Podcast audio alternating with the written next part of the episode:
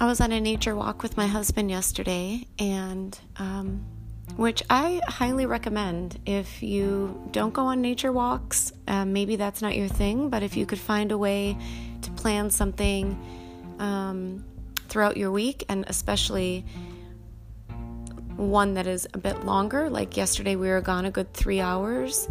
Um, at least once a week, if you can do that with yourself or your partner, but something every day if you can incorporate something small, maybe um, 10 to 15 minutes would be good just to kind of go for a walk, have some downtime, be mindful of what's around you. I will be doing plenty of mini podcasts on that, so don't you worry. More are coming your way on that topic. But um, as we were having our walk, I just I said to him, you know, it's interesting that um, with all the trauma that I've been through in my life. I mean, looking back, years back to early years of abuse, um, growing up in an alcoholic home, um, experiencing trauma in my 20s with the poor behavior, behavior that I had done, um, becoming a single mom, being diagnosed with disease and illness.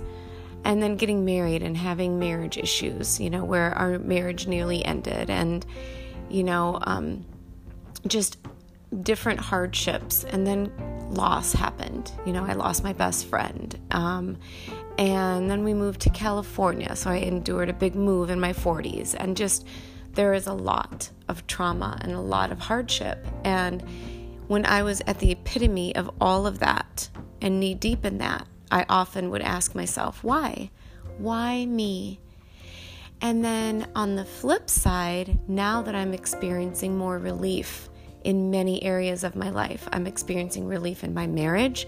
My marriage is strong. I have a very supportive husband. I'm experiencing relief in my health. My health is improving. I'm experiencing relief in the grieving process. I am getting used to where I live now in California compared to where I did live in Minnesota. Um, so I am experiencing more relief. And I've had a lot of goodness. It's not that I haven't had goodness throughout my life, I've been privileged and have a lot of goodness.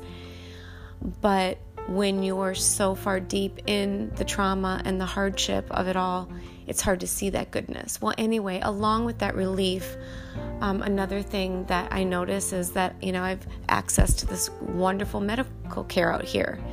You know, we can afford to do that. And it just seems like things are coming together more. My future plans are finally being able to pretty much be made. I've never really been able to do that before because of my health. And in all of that relief, guess what I ask myself?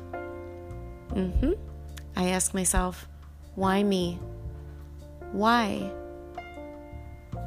And you know, it's an interesting shift and so I need to work on accepting that both are going to exist in life. Both obviously have existed in life, but I'm only 45. There's more ahead. So I don't necessarily think the question is why me, whether it's why me and all of this bad stuff or why me and all of this good stuff, but more of a place of gratitude and and sort of having that as what's grounding you in in all of it in the midst of all of it. And so anyway i thought that that was pretty interesting. Have you ever had similar thoughts